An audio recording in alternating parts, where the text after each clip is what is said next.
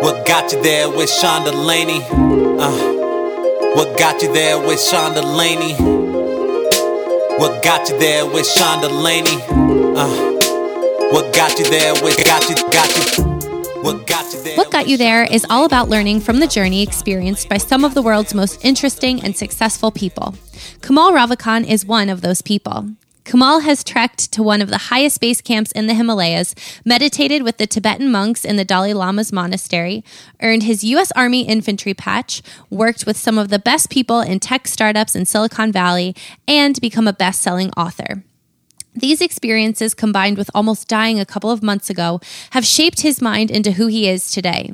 His new book, Love Yourself Like Your Life Depends on It, is a collection of thoughts on what he's learned, what worked, what didn't, where he succeeded, and most importantly, where he fails daily. This conversation dives into entrepreneurship, health and fitness, mindset, and so much more.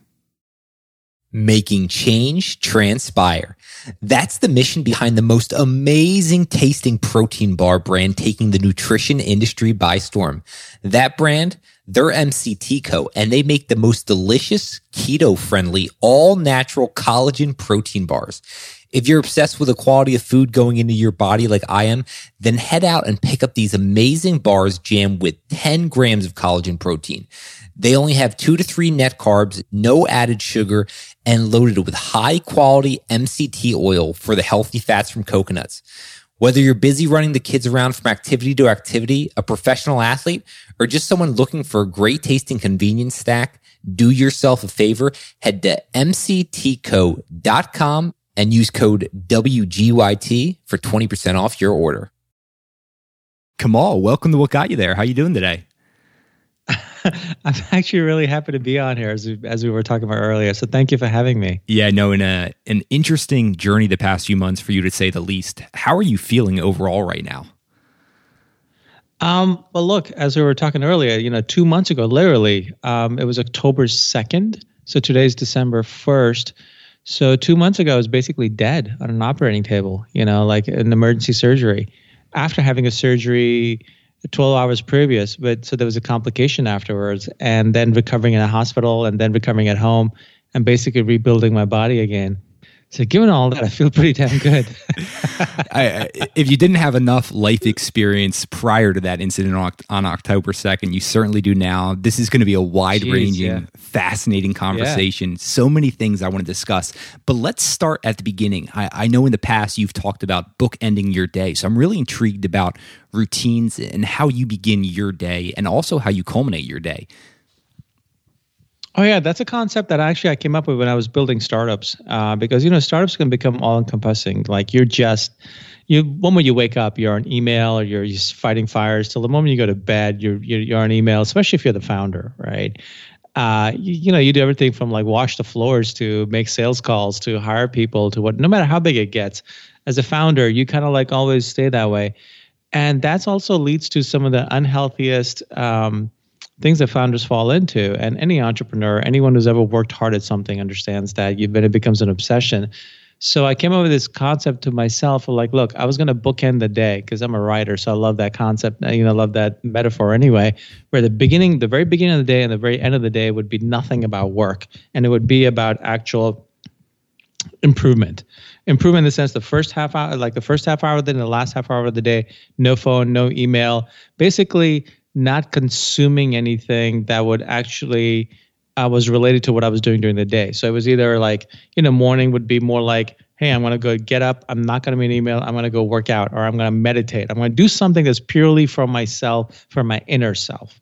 And at night, I would usually like, I didn't allow myself TV or anything like that. Not that I watch TV, much TV. So I would actually read and I would read not work related stuff, but stuff that would actually improve me. So it was all like just by, making myself better on the inside because it was all just reading and learning and also maybe meditating and thinking. Um, and so that became a concept I kept with myself. Anytime I'm doing any anything really hard that involves a lot of my time and my mind, I do that, and it works really really well honestly, lately I haven't been that good at it because I'm just in kind of healing mode. My body's healing, my body's recovering, so I'm resting a lot anyway. Uh, in fact, I'm bookending too much, and I'm looking forward to just getting more and more back in the game. Um, but yeah, that's a concept that's worked great for me when I share with my team. It really helped them. It's very simple. First half hour, last half hour is yours, and it's for your mind. Yeah, and two, your and your spirit. Two things I love about that are the simplicity element, and then also how it helps you stay in balance and in check. And I, I've done something similar in my life and i just know it, it sets me off on the right start for the day and then also culminates it. I'm really intrigued though. You mentioned that this came about when you were working with startups. Was this out of necessity? Were you just grinding away too much? Yeah. Yeah. And i you know like at least to burnout. Burnout can happen you know years down the road happen you know it depends on the people. It depends on where you are. But yeah it came out because i would I was less effective because I was always on. And you think because you're always on, you're more effective. It actually turns out when you take these breaks and just like feed your inner self, you're better. And you're actually like you wake up with better ideas. You come, you're just better. So it came out of necessity because I was just driving myself too hard. And and I'm a big believer in one thing I've always worked on, as we talked about earlier, is mindset and on just improving my insight. And this was like, okay, I need to focus on my insight in the very beginning of the day and the very end of the day. And the rest will take care of itself. So yeah, it did come out of necessity. You mentioned the mindset, and I'm thinking when when you're sitting down in the morning, how deliberate are you in your practice? Very. Uh, the morning is like morning for me is like relaxing, meditating, maybe uh, thinking, you know, maybe thinking about the day and who I want. One thing I've started doing recently is I in I sit there with my coffee and I meditate, and then I take a little time to think about who I want to be today, like the man I want to be today, and just kind of make a little mini commitment to myself to be that man. And then I just check in with myself during the day. Am I being that man? If not, I kind of like calibrate and do. It's nothing hard and fast and fancy, but it's just like a little simple, like a little commitment I made, my, made to myself that morning. Um, so I'm actually pretty uh, meticulous about this, and it makes my the rest of my day better. I love that concept. Who I want to be today. Can you dive even deeper on that? Are you thinking of specific people you're trying to emulate, or just your own self? No, that's a great question. Um, no, it's. I mean, look, I we all have heroes, but no, it's like the man I want to be. Like, what kind of what? Like, for example, I'll give you lately. Uh, my my priorities have been more, you know, about healing, right, and and and getting back to my, you know, getting back to fighting shape and all that. So it's been more um, internal stuff. Like for today, for example, uh, today it was as I was meditating and I was thinking about you know us doing this interview, and I was just thinking um, after my meditation, the man I want to be today. What do I want to focus inside? And I thought today I want to be a man who focuses, who lives gratitude. Now it sounds cliche, right? Gratitude. Everyone says it. You know, like every, you, you know, you can buy, you can't hit Amazon without coming across like 500 million gratitude journals, right? But I'm talking from a more of a visceral place. Look, I come from a place of being a doer, right? So I don't, I don't like talking from theory. After having almost died in a very painful and a very messy way, I'll tell you, man, you start to feel some gratitude. Like you just do, but for like silliest things. And I don't want to lose that because it's a beautiful feeling. Like it's actually a feeling that I walk around and it feels really good to feel gratitude. So I don't want to lose that. But I've also learned, man, the mind is a freaking monkey. And if you leave it untamed, it's gonna go just run around and scream and throw bananas at everything. So what I so like so today was like, look, I got to go back to actually making myself feel gratitude and it's very simple we manufacture own feelings so like i'll do something that i you know we'll get later on into the book um, but i take a practice from the book and i just apply it to this for so i'll just pause during the day at times and i'll take like 10 deep and uh, purposeful breaths breaths and in the in breath i'll just make myself feel gratitude and for what it doesn't matter I could feel grateful whatever in the moment. I could feel grateful for the sake of feeling gratitude. I could just feel gratitude because it feels good. And you know what I'm doing is I'm just layering that in. I'm becoming the man who feels gratitude. And you know what happens? You start to think from that place. You start to act from that place. It's very interesting, but if you just focus on the feelings on on creating those feelings within within yourself and starts, starts to become a regular pattern, you start to become from that place. So so it was very simple. It wasn't like, you know, I'm going to be the man who's going to be the badass at the gym. I'm going to be, no, no, it's internal. Today was like, today I'm just going to be a man who feels gratitude. That's the, simple. Yeah, the mind's a powerful tool. I'm really intrigued about this in terms of compound interest. And, and is mm. this something that you've discovered the more you do, the easier it becomes and, and the more gratitude you feel throughout your life? Yeah, I I discovered this with the when with the love yourself practice. Um, you know, I uh, that's another one that I learned out of desperation. I, and I realized after a while, they start to do these, um, almost like start to make yourself feel a certain way. And eventually those patterns, those loops start to run on their own. And when that happens, your mind just kicks in and just does more and more of it on its own. You know, you're just creating new mental groups, new neural pathways. You know, it's a literal, it's a physical thing. It's also an emotional thing. I mean, and the fact that the biochemistry, you know, your brain is actually creating, you know, you know the classic thing neurons that fire together wire together well the deeper and more strongly you do it the stronger the groove and the more it's going to happen. So this actually is compound interest is a great way to uh, put this because i do say like to tell people this compounds over time in ways you don't even understand. Like your thoughts start to come from this place your actions start to come from this place your life starts to come from this place. It's really interesting. Yeah that, that is really interesting. I feel like it's really hard for a lot of people to start implementing these things though. So if, if you're someone who's who's tough with time and you're involved in a startup or another business and just taking a lot of hours, are there any frameworks that you're able just to build in besides the morning and the night to, to help you experience some of these things? Um, well, look, fundamentally, uh, our mind's going to think whatever it's going to think. It's on all day, right?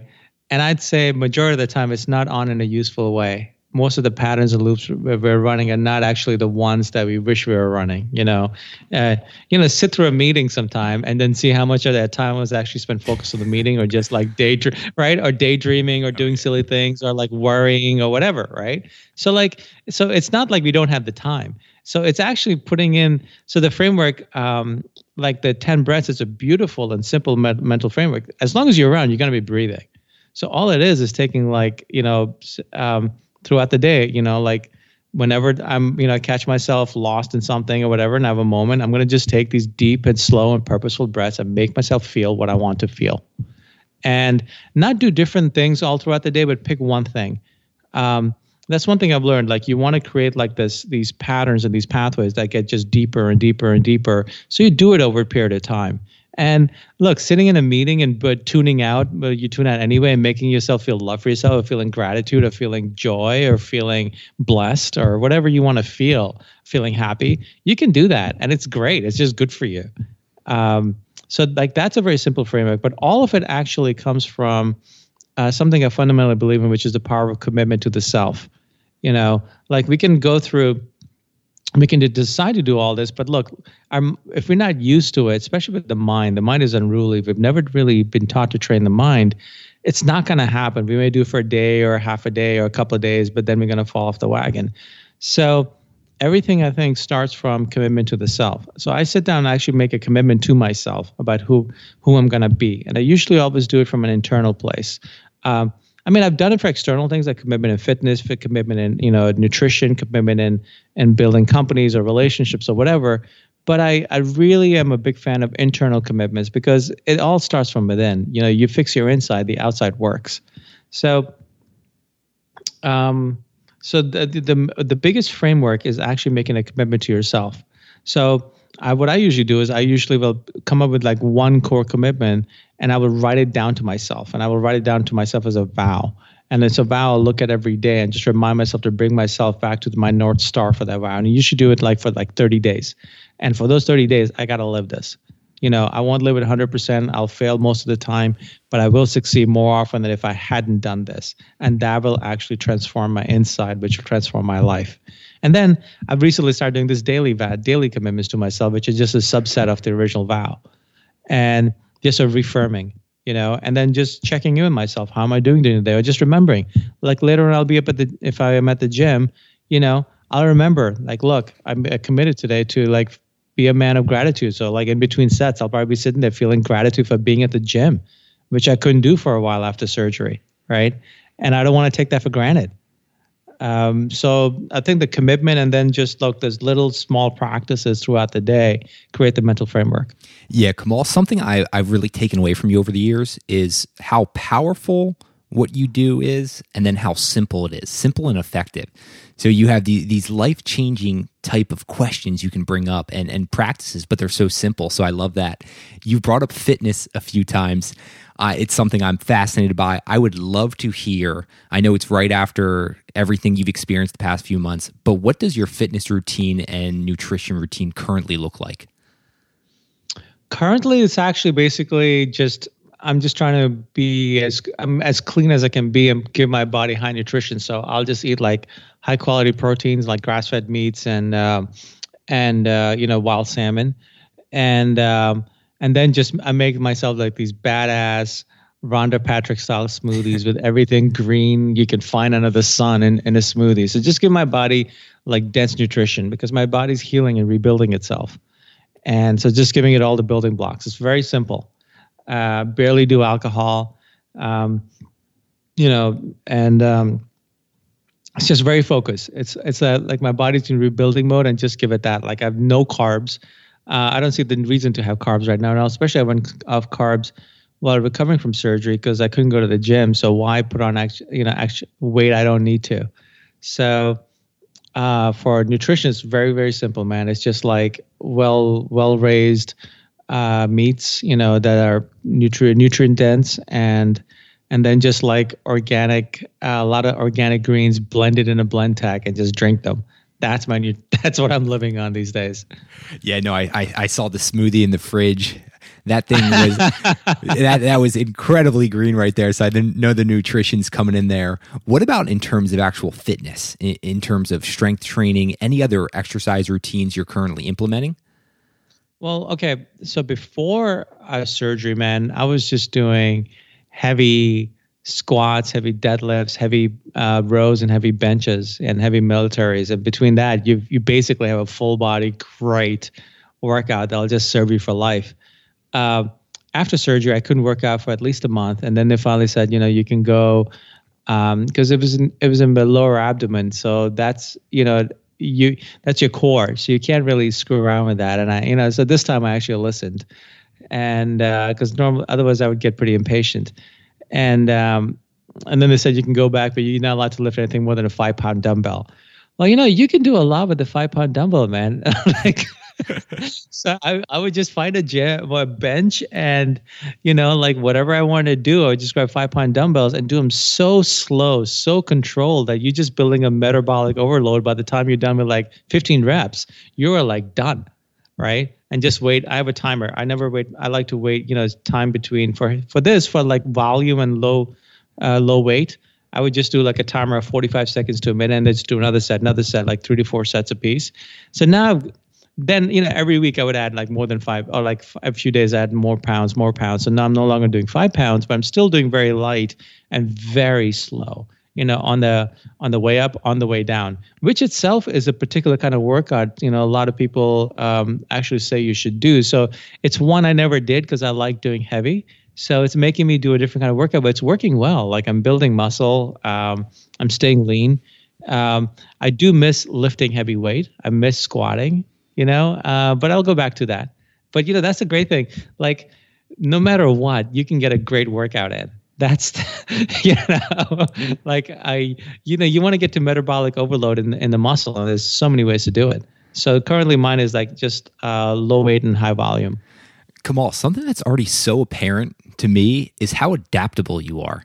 And in this conversation, I'm obviously hoping to learn a lot from you. I've already learned a lot throughout the years from you, but I want to know what your learning process is like. Because it seems like anytime something is thrown at you in life, you're able to figure out a new way. So when you're starting a new skill, acquiring a new skill, what is the overall framework you're working on to begin?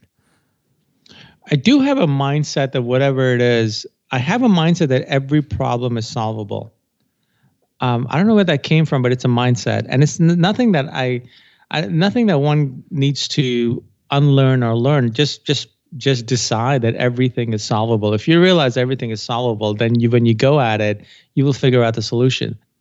Um, so I just look at like, okay, how do I solve this? How do I solve this? How do I solve this? And then I just go at it, and eventually, you, you, you know, you trial and error, and you figure it out.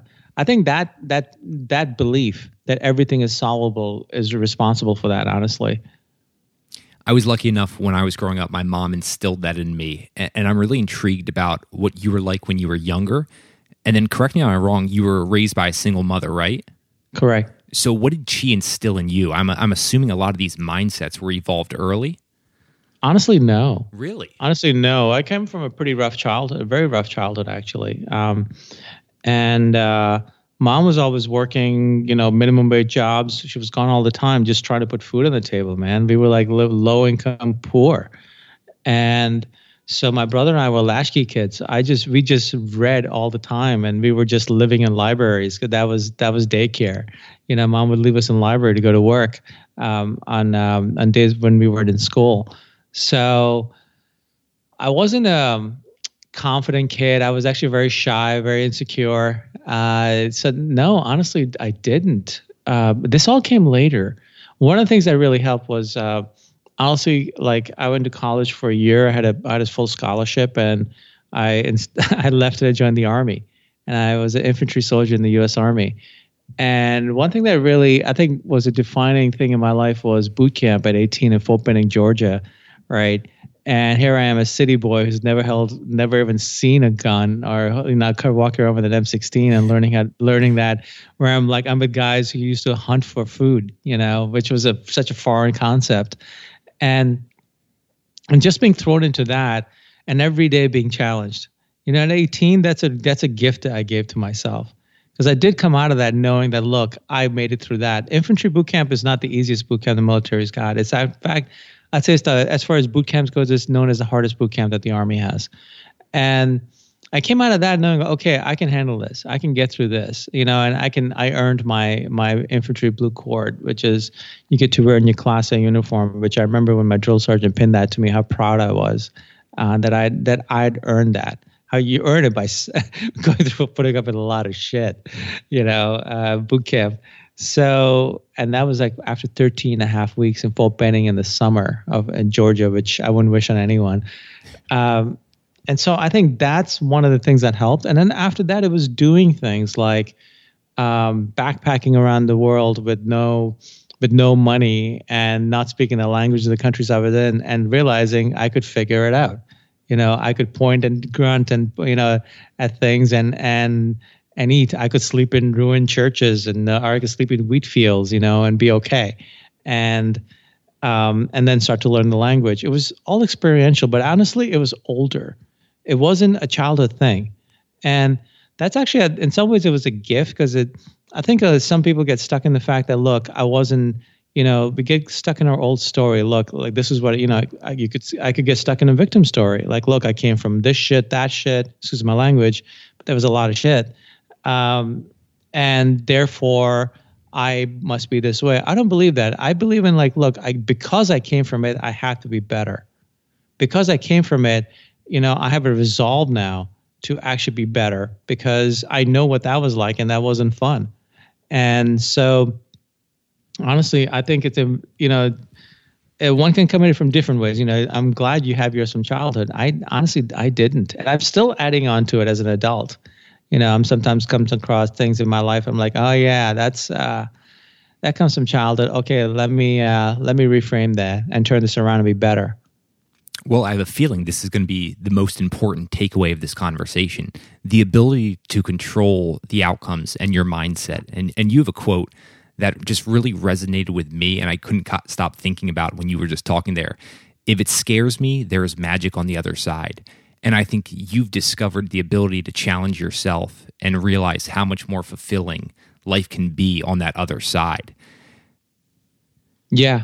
Yeah. You know, it's like so much of fear is just, um, I think most fear is just honestly a signal of what, where to go. But we actually look at it as a signal where not to go. Uh, I think one of the best pieces of advice is, someone ever gave me. Uh, this is early on. Um, I was living in upstate New York, and I was thinking about moving to Silicon Valley, and um, the dot com boom was happening, happening, but I had barely any money, and it was like I would have used up all my money uh, to go there, not knowing, not being completely unqualified to work in a startup. And by back then, startups were a brand new thing, um, not knowing probably to get a job or whatever. and but something we wanted to go because I didn't want to stay in upstate New York, and I was just going back and forth, back and forth. And a friend of mine, we were at Gold's Gym, we were working out, and I was telling him this, and he goes, "Kamal, leap, and the net will appear." Hmm. And I was like, "Huh, okay." So I think the next day I bought a one way ticket, one way ticket to California, and sold everything I had and moved out, and it did. Uh, but you know, it's almost like that. That was a very important reminder that you don't you don't first look and create a net and then leap into it. You got to leap first. The net appears afterwards. You know, and, and one thing I learned in startups is you don't you leap first and you build a plane on the way down. you know, you don't build a plane first and jump take it off the cliff. You're literally hammering and chiseling on the way down. That's just the way these things are. You know. Yeah. Once again, your your ability to add simplicity to things. I love that leap Oh, and it will appear. That's just fascinating to me in terms of just reframing your mindset. I, I'm really intrigued about that. And we could view that as an ability to take on risk. And I'm just intrigued about how you view risk these days and your willingness to incur it. You'd have to define risk, man. Um, like, would I want to go through another surgery after like the la- last two I went through? You know, that's a different kind of risk. So, could you would you mind defining what you mean by risk? Yeah, I would say risk to me is going into something with an unforeseen outcome that could have a negative outcome for you. Okay, I'll give you an example. So, when I wrote the first version of Love Yourself, like your life depends on it, right? I, you know, when most people don't know, though I talk about it more often now, is I've been writing books. I've been training myself to be a literary fiction writer for years and years and collecting rejection letters and just becoming a better and better writer. And then a company I was building um, uh, imploded and I lost everything I had uh, because I'd fund self-funded that company for a long time before I took money, and I kind of like fell apart with it. And then what I the book came out of that experience because I wanted to write about how I changed my internal self once again mindset to uh, to actually change everything. And I so I wrote this little book mainly to shut up friends who were telling me to write it because I was sharing what happened with them. And I put it out, and I really thought I was going to destroy my career in Silicon Valley. Um, at this time, this I published self-published in 2012, and um, no one was talking about this, especially in Silicon Valley, man. Like the TechCrunch was big, and it was all articles about, you know, everyone was, everyone was killing it. Everyone was, you know, rah rah, and people weren't talking about failure and what you learn from it.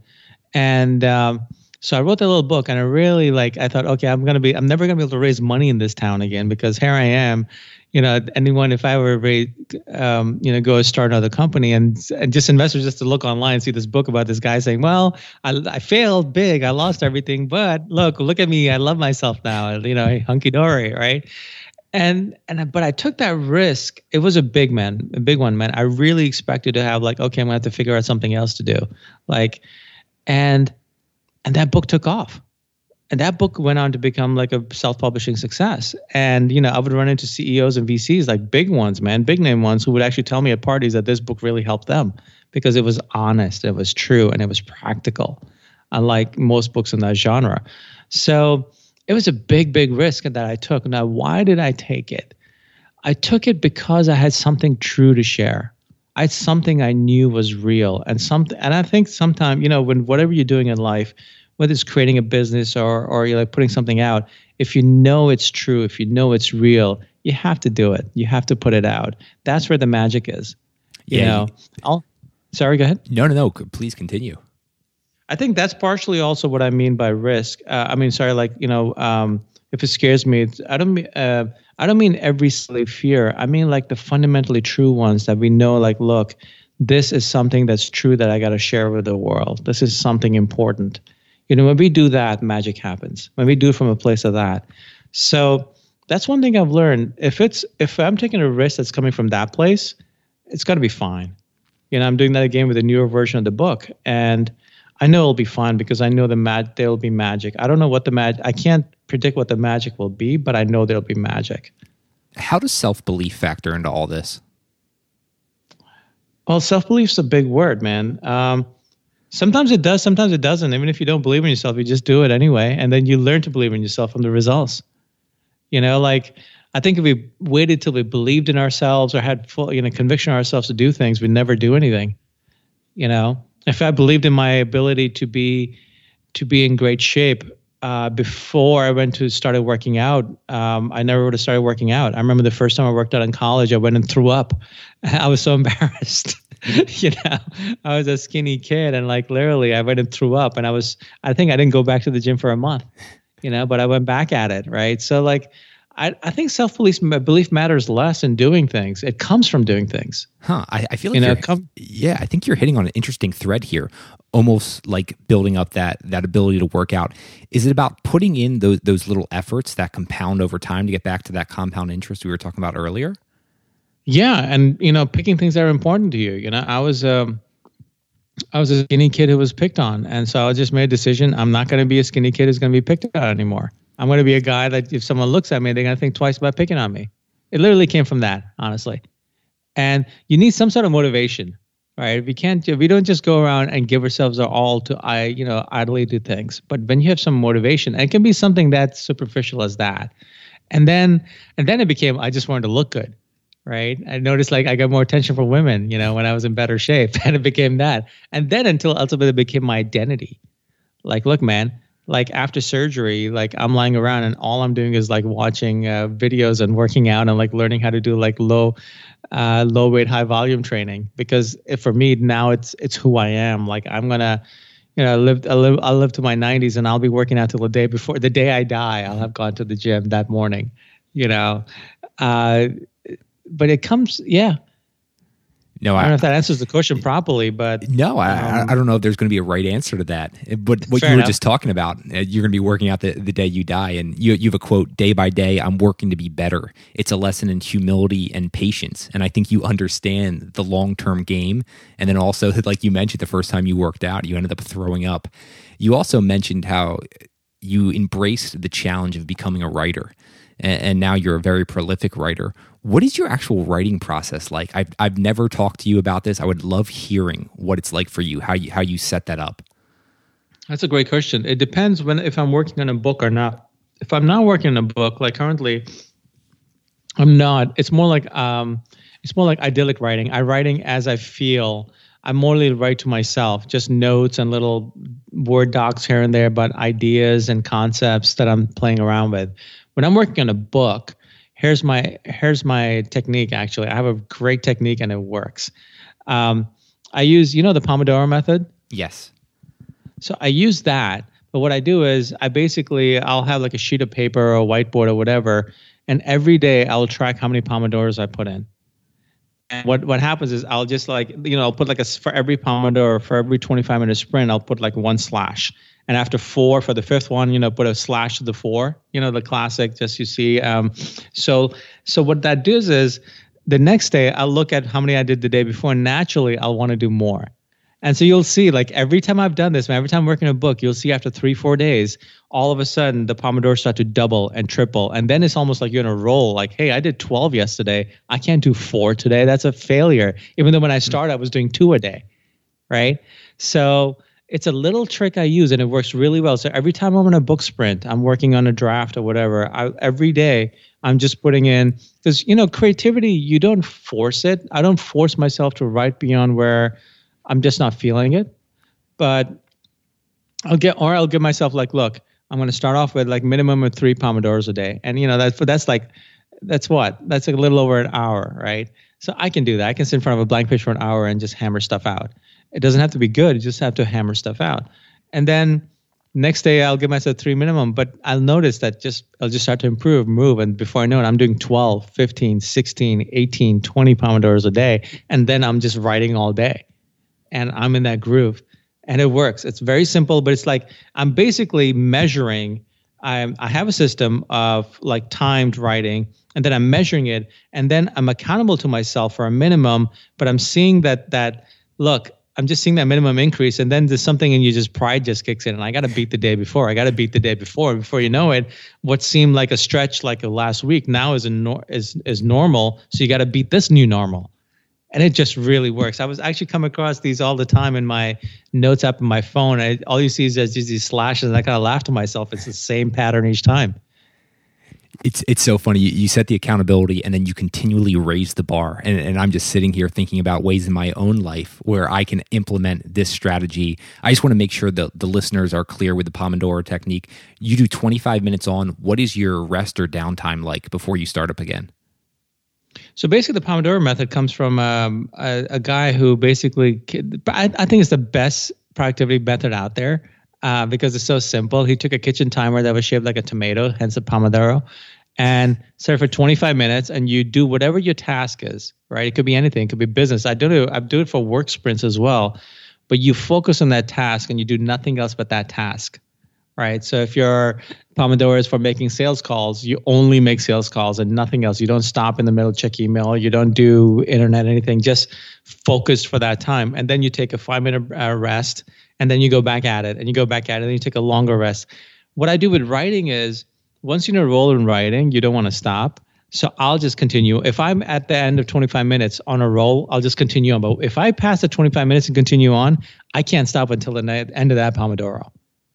Oh, right? interesting. So, so sometimes I'll go four, five, six, seven without stopping, right?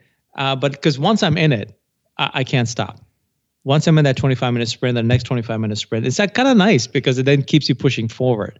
And then eventually, at some point, I'm like, okay, I need a break. And then so at the end of that particular Pomodoro, I'll take like a 5, 10, 15 minute break, depending on how many, um, how long I've been going for. If I've been going for like an hour and a half, two hours, I'll take like a half hour break. I, I love the adaptability there. And, and you mentioned not wanting to force the creativity. And I, I love the whole creative mindset and discovering how to tap into that even more are there certain things you've done that you just see your creative juices flowing even faster? Hmm. Uh, when I write in nature, um, it, it just uh, I, I've noticed my writing gets better faster. You know, usually if you haven't written for a while, or if you're working on something for a while, your writing's a little kludgy in the beginning, and but you know that you keep at it, and your brain gets more and more pliable, and then it just starts to flow it's an creative pursuit. If you don't do it every day, you start to get a little kludgy. But I don't do it as a regular practice every day. I do it more as once I'm working on a book. So, um, yeah, uh, you know, but it it really works, man. Uh, it's a very simple one. It can be. I've, I've used this in business a lot actually. When I'm working and I don't feel like working on something, that's when I use it yeah, because it kind of like forces you into that that constraint. You know, we're we're all going to experience that in the business world. And anything else you do in terms of a business context? I know you you brought up your time with startups. Anything with all the experience you have, you'd recommend?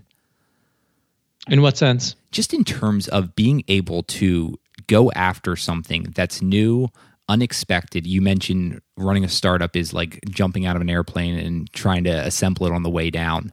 So, are there any just overall frameworks or, or things you recommend to young entrepreneurs?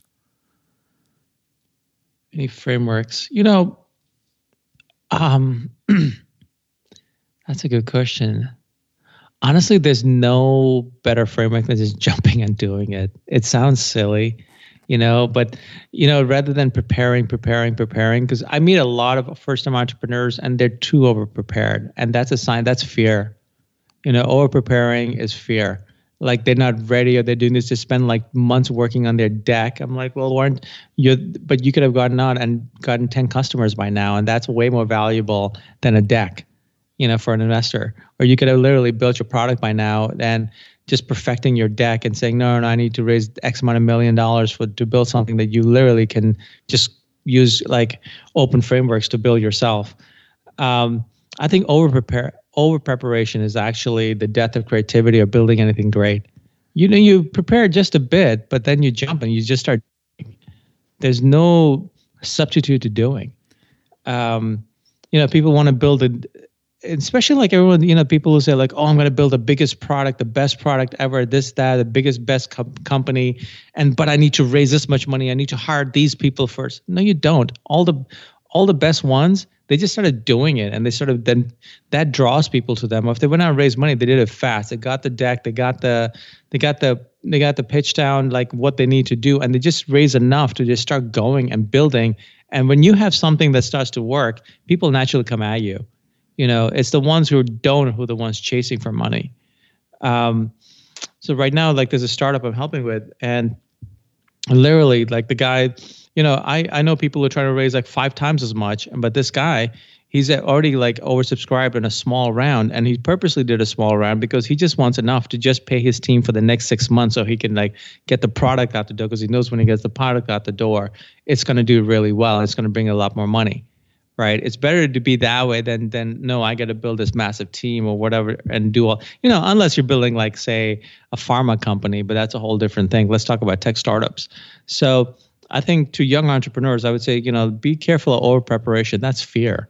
You know there's nothing beats action. You know you want to raise money you want to impress people you want to hire the right people you want to bring the right people to you. Show them you're a doer who's been doing stuff who's making results you know who's getting sales who's getting a product out there who's getting customers who's getting traction you will literally you'll have you will have no problems raising money or hiring people. Yeah i've got my my notebook next to me and about 20 minutes ago during our conversation in big letters i just wrote doer! exclamation point. And, and i love how, how you're you just approach things with that doer mindset.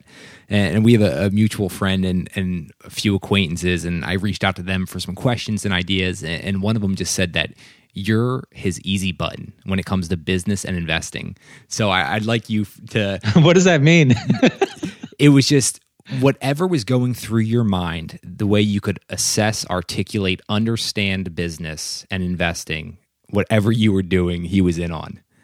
And I'm just intrigued. Oh, that's really nice. That's yeah, really nice to hear. I think that's an incredible compliment. And so I'm asking yeah. for you to not be too humble and just put yourself in their shoes. And why do you think someone would say this about you? Um, I have experience. I have a lot of experience, and I've experienced in a variety of things which I bring to the table. You know, I'm not just someone who's been a tech guy. I've been a guy who's been in the military. I'm a guy who's who uh, worked in hospitals and clinical research, watching people die in front of him. I'm, I'm a guy who's backpacked in around the world. I'm a guy, a guy who's climbed Himalayas. I'm a guy who works himself to be better. I'm a guy who understands people, who works hard to understand people. And all of that, you know, it's one thing we don't to be great at anything or good at anything. We think we have to only do that thing. Yes, but we bring our whole life experience to it. Um, so perhaps that's why, you know, I take my life experience and bring it all to this. But also ultimately in investing, I'll tell you, it I'll always look at it as a people game. What people do I want to back? It comes down to that. You know, often um, the the startup or the company you back is not the one that exits. They change over time. It's the people, it's the founders. You know, they they actually said also the culture. And they also said, you just you just, you know, know that these are the kind of people you'll want to back and they'll figure it out you know you're betting on people and i'm i actually um I, so I my focus is always on people, and it maybe that's why um, your friend thinks of the easy button. you know, I go for the simple stuff. I don't even look at I don't look at financial models. I, you know, like when they send me them, like please throw, throw those away. You're a startup. Like you're not. This is not an MBA exercise. This, you know, no offense, but it's not an intellectual exercise. You're like in the in the you're in the trenches. I want to I want to see what you're doing. You know, uh, who you are because if you can figure out the person in the trenches, that's all you need to to invest. Yeah, no, the people and then the simplicity. And this is a, another friend, someone that's actually you, you've worked with and helped them out. And they just love your simple but powerful question. And one of those that they just said could be the most important thing for them is the question if you loved or if you loved myself, what would I do? And I think when you yeah. truly start asking yourself that, it's just unbelievable the possibilities that that opens up. Yeah, that came from actually that's you know that's in the original version and the deeper version is in the newer version of the book. Um, you know, if I love myself, I actually do it. If I love myself truly and deeply, what would I do? Right? It's a great question for making choices in the moment, and I and that it's the if part that makes it possible. Because look, no one loves themselves truly and deeply all the time. A lot of us have never, barely ever did it. You know, but if you ask for the question, if you start with an if, that just presupposes that it's possible that if okay let's hypothetically if i love myself what would i do? And then from that position you make the choice. It makes things pretty clear and easy. Then it's up to us to make the right choice or not but at least we're doing it consciously.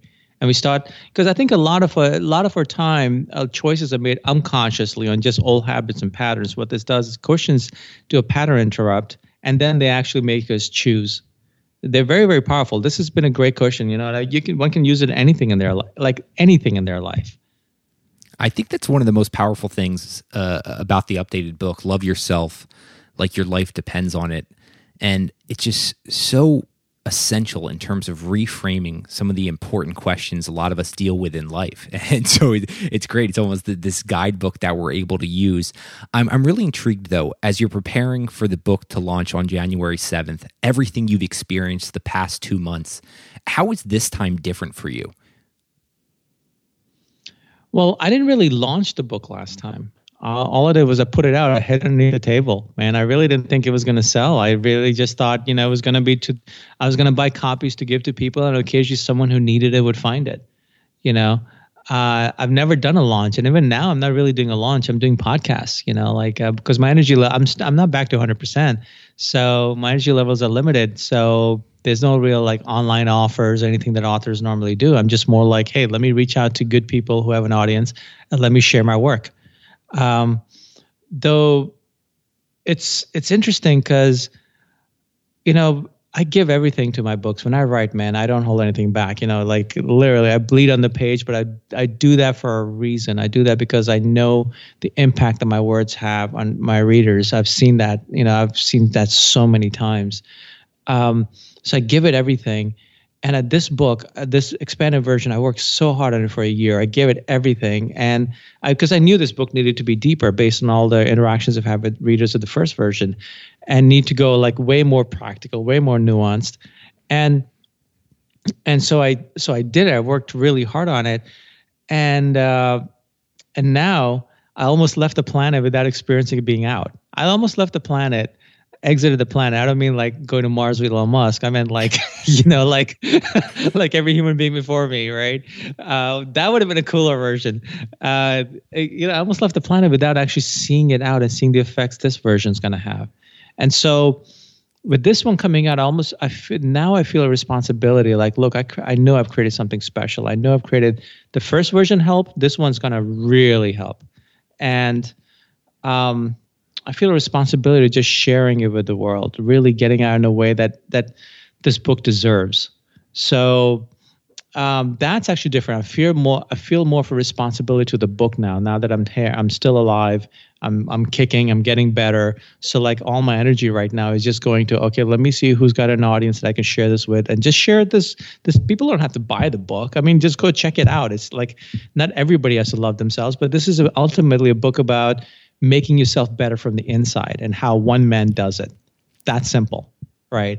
And I'm a fundamental belief uh, in that. Look, we're all human beings. If it works internally for one person, it will work internally for another person. Just like meditation and all that, you know. Like, um, so the difference this time, I'm not really doing any book launches. Like, there's no parties happening. There's no rah-rahs. It's just like me just going and sharing with uh, with audiences about about what I've learned in life and what's in the book and and just getting out to the world and, and a strong sense of responsibility to this thing that somehow I got to be this this person who got to be in the the creator of it, which which still blows my mind.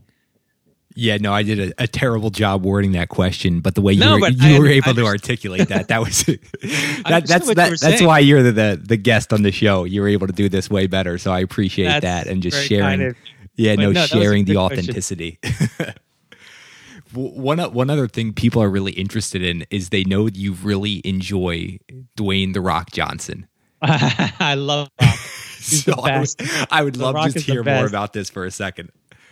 Yeah, it's actually it's funny if you go on Twitter, you'll see like I only follow one guy and it's The Rock, and I'll tell you why, man. Um, it's because The Rock is um, the dude's baller, and then when I say baller, it's like it's a model of excellence, right?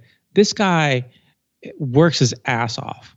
Like he goes from industry into industry and owns it. And he works his ass off and he's kind. He talks about being kind. He's really good to his fans. You know, he loves his fans.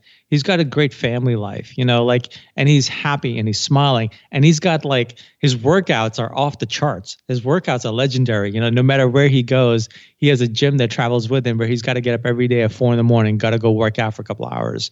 Like the guy has, um, you know things that he believes in he sticks to you know he talks about keeping his word. You know he says if i give my word it's done. I'm a huge believer in that. You know i'm a huge believer in the power of if you commit you're in that's it.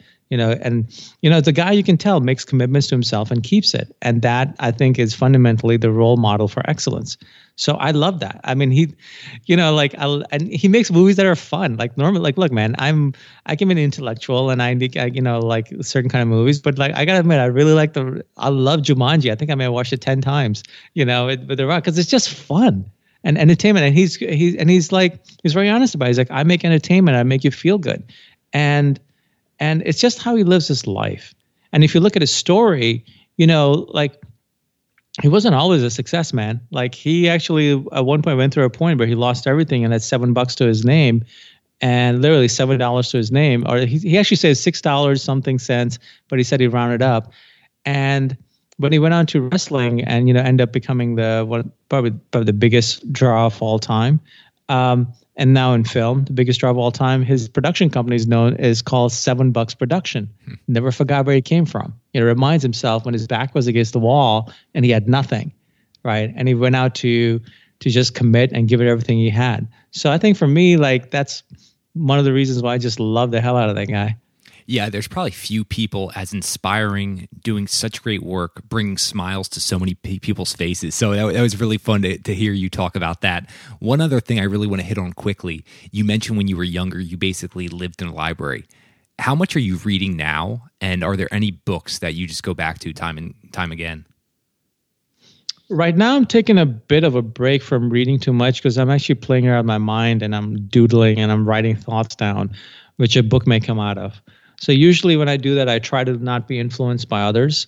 Um, um, I was actually reading writings from like uh, old mystics. Uh, mystics are like basically like the the the crazy ones in every religion. You know, you've you know the Kabbalah came from Jewish mysticism. You know, you have the Sufis from Islam. You have um, Christian mystics. You have Buddhists. You have Hindu mystics. They're the ones who actually came up with all the nature of reality stuff, the nature of the mind. And ultimately, the nature of reality always came back to the nature of the mind.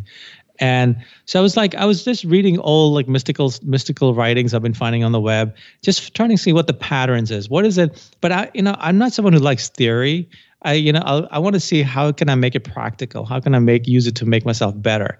So I've just been doing a lot of exploration on that. Uh, but outside that, I haven't um, read any books in a while. I may read uh, The Alchemist again, which is one of my favorite books of all time. And what's amazing is uh, Love Yourself, which is coming out and uh, January 7th, is published now by the same publisher of my favorite book of all time, you know, The Alchemist, which is such a beautiful thing to experience. Um, so, um, as far as that, you know, I'm listening to podcasts uh, again, and um, uh, but mainly just like old writings that probably no one's reading all obscure stuff just to like see what can I use this to make my mind better. And what's interesting is one thing keeps on coming up from all these guys, whether it was like 5,000 years ago or someone 100 years ago or whatever. It's like they all say like the whole thing's an illusion. They all come to the same conclusion, no matter where that, whether in the Himalayas, you know, wearing monks' robes, or whether they're uh, dancing, you know, Sufi dances in the Middle East, whatever. Um, they all say the whole thing's an illusion, and we just have to like the mind is the one that has is like refused to break from it. But when you as you start to is when you get freedom. It's really interesting. The same thing. The same thing. It's like the whole matrix holographic universe the whole thing. The same thing keeps coming up across the that's the one pattern i'm seeing.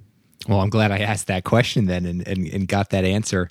I, I don't know if there's a, a better place to end on and i'm just thinking back on our conversation around simpl- simplicity that you have to be a doer and just the embracing of, of the different challenges because you never know what's on the other side. This is a conversation I enjoyed, and I'm so fortunate we were able to have it because of everything you've experienced the past few months. So, Kamal, I cannot thank you enough for joining us on What Got You There.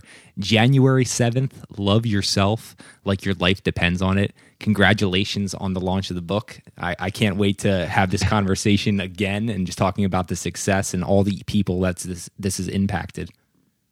I would love it. Thank you. And look, for anyone listening, you know, I hope this has been of value to you. And I put a lot into this book, what I've learned in life, but all to the one theme of actually working on my inner self. So I think you know I know you'll find it helpful. So I hope you check it out. It would mean a lot to me. I've I've really given everything to this book, and I, uh, yeah, thank you all. And thank you for listening. Yeah, no, it, it's it's apparent you've given it all, and everything will be linked up in the show notes. Anywhere else you want them checking out, Kamal? No, you can just find me online. Twitter's good, Instagram's good, um, Amazon's good. yeah, fantastic. Your favorite bookstore is good. Awesome. Yeah. Well, once again, thanks so much for joining us on What Got You There. My pleasure. Thanks for having me.